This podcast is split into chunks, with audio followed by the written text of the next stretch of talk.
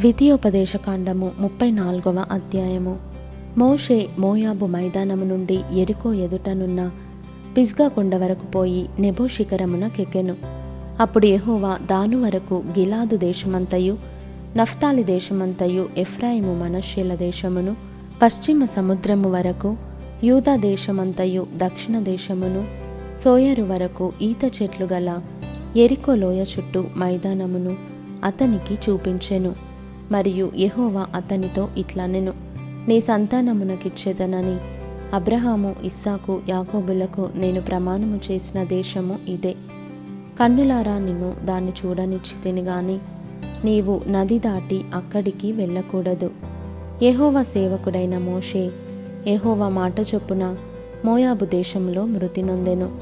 బెత్పయోరు ఎదుట మోయాబు దేశంలోనున్న లోయలో అతడు పాతిపెట్టబడెను. అతని సమాధి ఎక్కడనున్నదో నేటి వరకు ఎవరికీ తెలియదు. మోషే చనిపోయినప్పుడు నూట ఇరవై సంవత్సరంల ఈడుగలవాడు. అతనికి దృష్టిమాంద్యము లేదు. అతని సత్తువు తగ్గలేదు. ఇస్రాయేలీలు మోయాబు మైదానములలో మోషేను బట్టి ముప్పది దినములు దుఃఖము సలుపగా మోషేను గూర్చిన దుఃఖము సలిపిన దినములు సమాప్తమాయెను. మోషే తన చేతులను నూను కుమారుడైన యహోశువ మీద ఉంచి ఉండెను గనుక అతడు జ్ఞానాత్మ పూర్ణుడాయెను కాబట్టి ఇస్రాయేలీలు అతని మాట విని యహోవా మోషేకు ఆజ్ఞాపించినట్లు చేసిరి. ఐగుప్తు దేశములో ఫరోకును అతని సేవకులకందరికిని అతని దేశమంతటికిని ఏ సూచక క్రియలను మహత్కార్యములను చేయుటకు యహోవా అతని పంపెనో.